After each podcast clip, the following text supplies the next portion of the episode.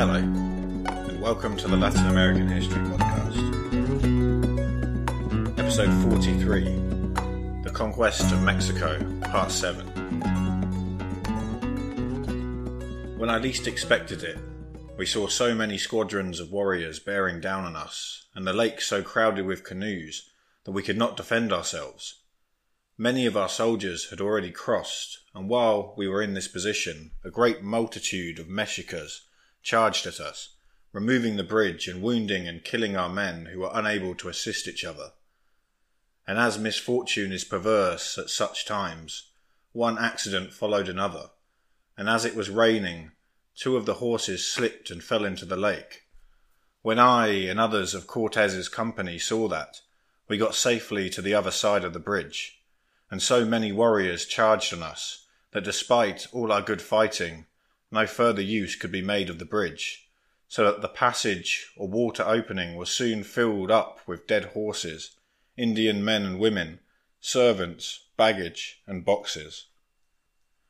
Bernal Diaz de Castillo, a true account of the conquest of New Spain. If last episode was a tense political thriller, with the events being largely subtle and without physical violence.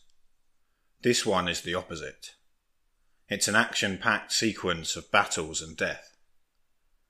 Spaniards will kill Aztec, Aztec will kill Spaniards, and Spaniards will kill Spaniards.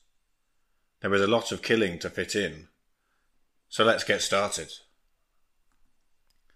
We ended last episode as Cortes discovered that Velasquez had sent an army after him, and that this army had landed at his base on the coast. Cortes would have heard that this was a large force, much larger than his own, at least in terms of Spaniards. He did have plenty of indigenous allies. He therefore could not just ignore this, or send a small force to deal with it.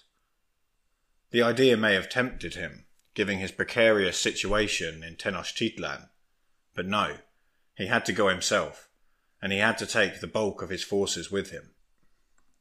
The man who Velasquez had sent was Panfilo de Narvaez, a relative of his. Narvaez was around forty at this point, a Castilian described as having red hair and beard and a large frame. He had participated in the conquests of both Jamaica and Cuba, and in Cuba he had led a small force of men. Among his companions in Cuba were de Grijalva, the explorer, and de las Casas, the chronicler. De las Casas would later give Narvaez special mention for his actions in Cuba, portraying him as particularly nasty and accusing him of committing a massacre. All of this made him a perfect candidate for Velasquez. Being a relation, he was also more likely to remain loyal. His job was not just to deal with Cortes, but also to fulfill Velasquez's original ambition once that was done to take Mexico for himself. Upon his arrival in Villarica, Narvaez learnt that Cortes had gone inland and only a small force remained at the settlement. He decided to head straight to Villarica and order the garrison to abandon Cortes and join him. Cortes had left de Sandoval in charge, so it was him that Narvaez made his demands to. The difference in numbers between Sandoval's tiny force and the newcomers would have been intimidating enough, but Narvaez also made legal arguments, playing on the lack of news that Sandoval and Cortez's expedition as a whole had access to. He told Sandoval that Cortez was viewed as a traitor by the king and that Sandoval could save himself from being prosecuted if he joined him. Sandoval was having none of it, however. He refused outright and sent messages to Cortes letting him know what was going on. I have read differing accounts of Narvaez's reasoning here, but whatever his thought process was, he made the strange decision not to take Villarica or to pursue Cortes. Instead, he went to the largest Totonac city nearby, and through a mixture of charm and force he took it over. This would be his base. While this was going on, Cortes was leaving Tenochtitlan. He left behind his right hand man, de Alvarado, to rule over the city, and he sent a message to Sandoval to come up towards him from the coast. They would meet at Tlaxcala. Once they had joined up there, they descended down from the plateau and approached Narvaez's army. Cortes was outnumbered, as he almost always was during the conquest, and this time he was facing Spaniards with the same weapons and tactical knowledge as himself. Narvaez's men were fresh, having just arrived, whereas Cortes's troops must have been tired from all their exploits in Mexico so far, including the march from Tenochtitlan they had just completed. On the other hand, his men were now experienced, having taken part in some of the most difficult battles the Spanish had faced in the Americas. Even if some of Narvaez's men had taken part in conquests in the Caribbean islands, the organized peoples that Cortes had fought, as well as the general danger and hardship they had faced, probably made his men more capable. On balance, Narvaez should probably have won this battle but Cortes used intelligent tactics to overcome his disadvantages. He didn't mess around. As soon as he got close, he identified Narvaez's artillery and Narvaez himself as key weapons. He split off a small part of his force and gave them the task of capturing the cannons. He gave Sandoval some men and told them to capture Narvaez. If they saw any opportunity to get close to him, they were to make that the priority. Narvaez was aware of Cortez's presence, and he was ready to face him. However, when he arrived, it was raining heavily. It was not good weather for battle, and when Cortez showed no sign of attacking, it appeared that both commanders had decided to wait it out until tomorrow. Cortes did wait the day out, but despite the rain not letting up, in fact, because of it, he attacked that night, and this surprise put Narvaez on the back foot. Sandoval managed to isolate Narvaez before he had even had the chance to pull his troops together. In the struggle to capture him, Narvaez lost an eye. We are told that he was stabbed in the face with a pike. The artillery was also captured quickly, and so before they had a chance to really fight back, all that was left was a group of surprised, confused, and leaderless men. Cortes told them that if they surrendered, they could join him in the conquest of the Aztec, and to most of them, this was a no-brainer. Cortes had played his hand brilliantly. Not only had he not wasted his own much-needed men, but there had also hardly been any casualties on the other side. This maximized the importance of their defection to him Gaining half a defeated army would have been useful, but gaining pretty much a whole one was even better. Narvaez was held prisoner at Villarica. He would be there for two years, and afterwards he would be sent back to Spain. He will play no further part in the story of the conquest. However, remember his name. We will be meeting him again in the not too distant future. With the threat dealt with, and bolstered by his new troops, Cortes turned straight back around and began the march to Tenochtitlan. He must have been wondering what was going on there in his absence. Things had been so delicately poised, and with the majority of the Spanish forces leaving the city, in the face of rising discontent among the population, things could only have got more precarious. Upon his arrival in Tenochtitlan, Cortes discovered that things had not been going well at all. Right at the beginning of this series, I gave a quote, the one that described a massacre in gruesome detail. Well, this is what had happened in his absence. Predictably, Spanish and Aztec accounts as to what happened in the lead up to the massacre differ. According to the Spanish, the Aztec population saw that Cortes had left, and that only around 120 Spaniards remained in the city. The tense situation got even tenser and the Aztecs stopped providing the Spanish with food. Even Moctezuma, who had apparently come to establish good personal relationships with the Spanish, despite of, or perhaps because of, his situation, is said to have become cold and behaved more like you would expect a hostage to. De Alvarado, who was left in charge, was given information that the Aztec were planning to massacre them, so he decided to take action beforehand. The Aztec accounts don't mention any of this. They present the attack as completely unprovoked. It's hard to know exactly what happened. We know that De Alvarado had an aggressive temperament.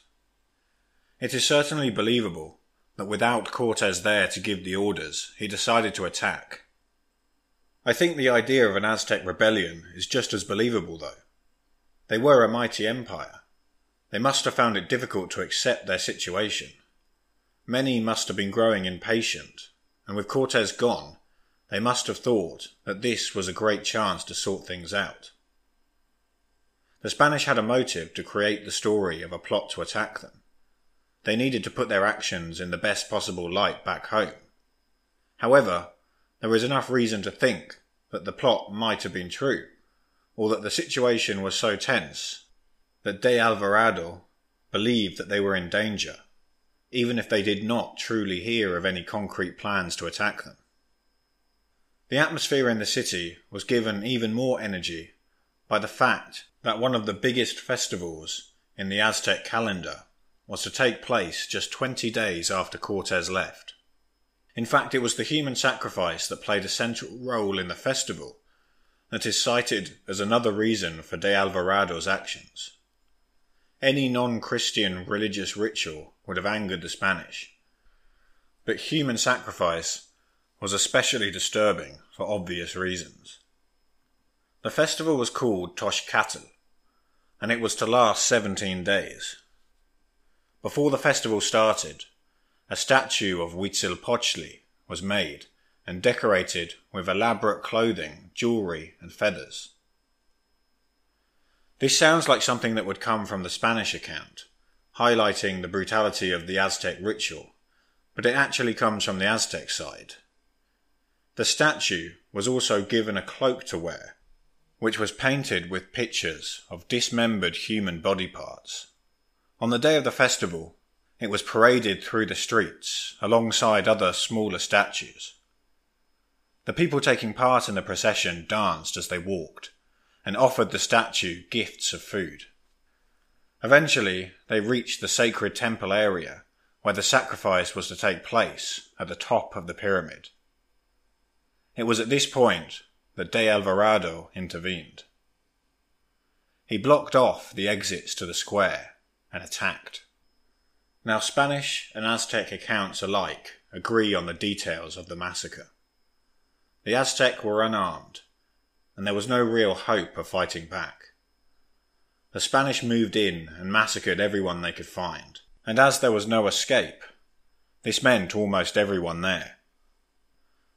The festival honoured the Aztec army, and so many of its best fighters made up the bulk of the procession.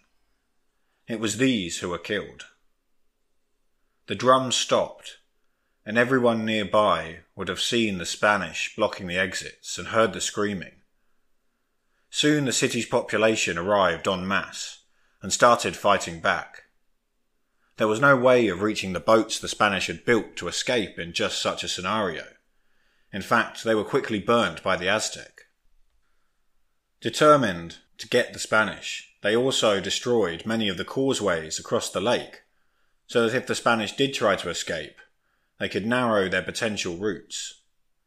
Completely outnumbered, de Alvarado managed to barricade the Spanish inside Moctezuma's palace, taking the emperor with them. They were in there for 23 days before Cortes returned. When Cortes did arrive, he wasted no time in entering the city. While he did have a decent sized force with him, it was not clear why he was allowed to march through Tenochtitlan and straight to the palace. That's what he did, though, and he was soon inside to relieve de Alvarado. It wasn't long, however, before the palace was attacked again, and he faced four days of attempts to storm it. The Spanish wheeled Moctezuma out to try and calm the crowd, but at this point they had given up on him. They were tired with his inaction, and apparently they threw stones at him when he tried to talk. In fact, they were so fed up that they took an unprecedented step. For the first time in Aztec history, it was decided that Moctezuma would be replaced as emperor, and his younger brother, Cuitlahuac, took his place. He would lead a proper Aztec resistance. While replacing a living emperor was a major step, something that would never have happened under ordinary circumstances, this step would have been forced upon the Aztecs soon anyway. It was around this time that Moctezuma died. Now, just as with so many events during the conquest, how and why this happened is not agreed upon. Spanish accounts say that some of those stones which the Aztec threw at him hit him directly and that this was the cause of his death. It might be true, but of course, this is what they would say. Moctezuma had been the Spaniards' bargaining chip. His value balanced out the huge shortfall in soldiers they had compared to the Aztec. Now he was useless from that perspective, and given the brutality that the Spanish had already shown, it's plausible that they simply killed him as some Aztec sources argue. The true circumstances of his death are another detail which we will never know. I feel I should pause here to mark Moctezuma's death, seeing as he is such an important character. However, I don't feel that there is much to add to what I've already said in previous episodes. His death, whoever did it, doesn't add anything new to the story of the last year or so of his life. Instead, it was the logical conclusion to it. It followed the same pattern. It was a sad and disappointing end when compared to his life before the Spanish showed up. By the time it happened, however, it was, as he was, basically irrelevant. The Spanish now needed to find a way out. Their position inside the palace was untenable. They were running out of food, and while the palace was defendable, they were under constant attack, and if the Aztec did manage to break in, they wouldn't stand a chance. Breaking out, though, was almost equally dangerous. The palace was in the exact centre of the city, about as far from the exits as it was possible to get. They would have to make their way through the streets and across the canals of the hostile city to the remaining causeway. Once they reached the causeway, as they made their way across the narrow strip of artificial land, they would be unable to form any proper defensive formation, and the Aztec were almost as at home on the water of the lake as they were on land. They would be able to attack them from their boats and easily shift position to avoid returning fire, while the Spanish could only advance forward across the causeway. The one remaining causeway was also on the western side of the city, and so if they made it to the other side, they would be on the wrong side of the lake and would have to march around. This was the heart of the empire. All the land they marched through would be heavily populated and there were many towns and cities full of enemies they would have to pass. If they could survive all that, they would still have to march a great distance to the safety of Tlaxcalan territory. And although they had achieved great success so far, well, until recently that is, now that things were looking dangerous, could they trust their Tlaxcalan allies to stick with them? On the one hand, if the Aztec recovered, the Tlaxcalan role in the conquest would not be forgotten, and they would surely be in deep trouble. On the other, perhaps the Tlaxcalans could try to take advantage of the situation by removing the Spanish from the picture and then going against a weakened Aztec empire themselves. It wasn't beyond the range of possibility that the Aztec would put aside their grievances so that they could get rid of the Spanish with the aid of Tlaxcala. Cortes would need every advantage he could get in his attempt to get out of Tenochtitlan. And it didn't take a military genius to realize that the most powerful advantage he had was surprise. It was unlikely that he could smuggle his men out without being detected, but every block he could travel before an organized attack came could save some men. He therefore decided, and his success against Narvaez probably played a part in this, that they would make their attempt at night. The Spanish and Tlaxcalans formed the best defensive formations they could within the confined space of the city streets, and as silently as they could, they opened the doors to the palace and began marching.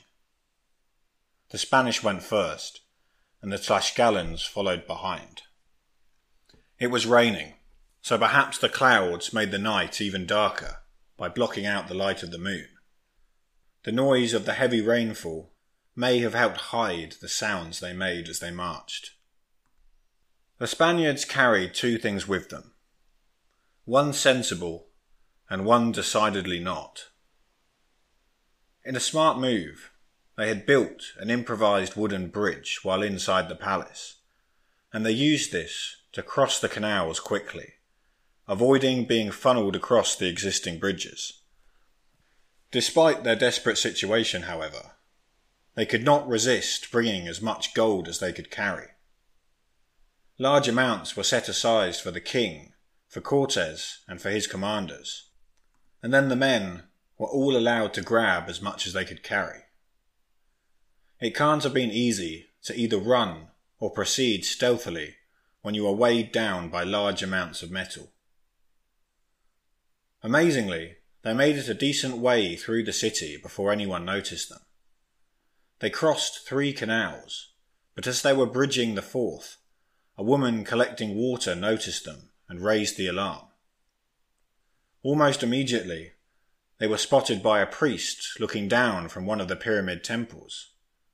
From up there, his shouts carried further, and it wasn't long before the whole city started waking up and heading towards Cortes and his men. There was nothing for it. They dropped any attempt at stealth and ran as fast as they could, fighting off the first Aztec to reach them as they went. Soon they had reached the causeway and were crossing it, but immediately boats appeared on both sides. There was little they could do to fight back as the Aztec boats shot arrows at them, and the men aboard them started climbing onto the causeway itself. All they could do was keep going as fast as they could. Spaniards and Tlaxcalans started falling, some hit by Aztec weapons, some simply falling into the water as they slipped in the rain, dodging the arrows. Many drowned. At one point the causeway had been damaged, and initially they could not cross. Apparently there were soon so many dead that the bodies filled the gap and the survivors continued on by walking across them. Cortes and a small group found themselves at the front and managed to break away making him among the first to reach land on the edge of the lake. At this point, there was no attempt to maintain formation. Everyone had to get there as best they could. De Alvarado arrived on foot soon after. He was bleeding from several wounds, and his horse had been killed as he rode it. For the next few hours, Spaniards and Tlaxcalans trickled in to Tlacopan, the town on the edge of the lake where Cortes had stopped. For anyone who knows Mexico City, Tlacopan is today's Tacuba neighborhood. That gives you an idea of the extent of the lake and the length of the causeways. Estimates vary, but Spanish casualties were in the hundreds, and Tlaxcalan in the thousands. Cortes himself, in one of his letters, says that over 2,000 Tlaxcalans and 154 Spaniards had died. It was likely more. Other sources give numbers like 450 Spanish, 600, and even 1170, although the last one is probably too high. Pretty much all of the major characters survived somehow. Besides Cortes and de Alvarado, Sandoval, Olid, and Diaz de Castillo all made it, as did La Malinche and De Aguilar. Velasquez de Leon, who we met in an earlier episode, the relative of the main Velasquez, did not make it. Neither did his new wife, the Tlaxcalan leader Maxixcattl's daughter. The last survivors arrived as the sun was beginning to rise, meaning that the whole ordeal lasted roughly five, six, maybe seven hours. We are told that for the first and only time, while waiting for the survivors, Cortes showed some emotion, becoming overwhelmed and upset by what was happening. I'm not sure if he himself coined the name, but the event became known as the Noche Triste, the sad night. It certainly was a sad night for the Spanish, but so far they had committed much worse atrocities, so I find the choice of name somehow amusing. Once they had gathered themselves together the best they could, the survivors began marching north and then east along the lake shore. They were constantly harassed by Aztec soldiers as they marched. These attacks were small scale until about a week later when they reached a place called Otumba today's town of Otompan. Here they found a proper army waiting for them. Despite their losses, the Spanish somehow managed to win the Battle of Otumba, but only just. One of the reasons I have seen given is that despite having spent so long in Tenochtitlan, the Spanish and the Aztec had not yet fought a proper battle and so the Aztec did not know how to deal with the guns, horses, and ordered tactics of the Spaniards. The Noche Triste does not count, as there were no tactics involved except to run as quickly as possible. Perhaps a bit of luck was involved too. The Spanish managed to kill the Aztec general, and after this the army started to lose direction and confidence. Once the Aztecs started retreating, the Spanish immediately continued marching east, and three days later they reached the safety of Tlaxcala. Here they could recover and start planning their next move. You've been listening to the Latin American History Podcast, written and recorded by Max Serjeant. For more information, visit the website www.maxserjeant.com slash the history of Latin America and that's spelled M A X S E R J E A N T. If you have any comments or questions, feel free to get in contact at History of Latin America podcast at gmail.com. You can also find the Facebook page by searching for the Latin American History Podcast. The Twitter handle is at History Latin AM, and if you've liked the show, you can help out by leaving a review on iTunes. Alternatively, if you visit the website, you'll see that each episode is accompanied by relevant photos. Most of these are my own, taken during my time in Latin America. All these photos and more are available to purchase as prints at my Etsy shop. You can find this at www.etsy.com slash maxserjeantphoto. That's spelt www.etsy.com slash M A X S E R J E A N T photo. Thanks for listening.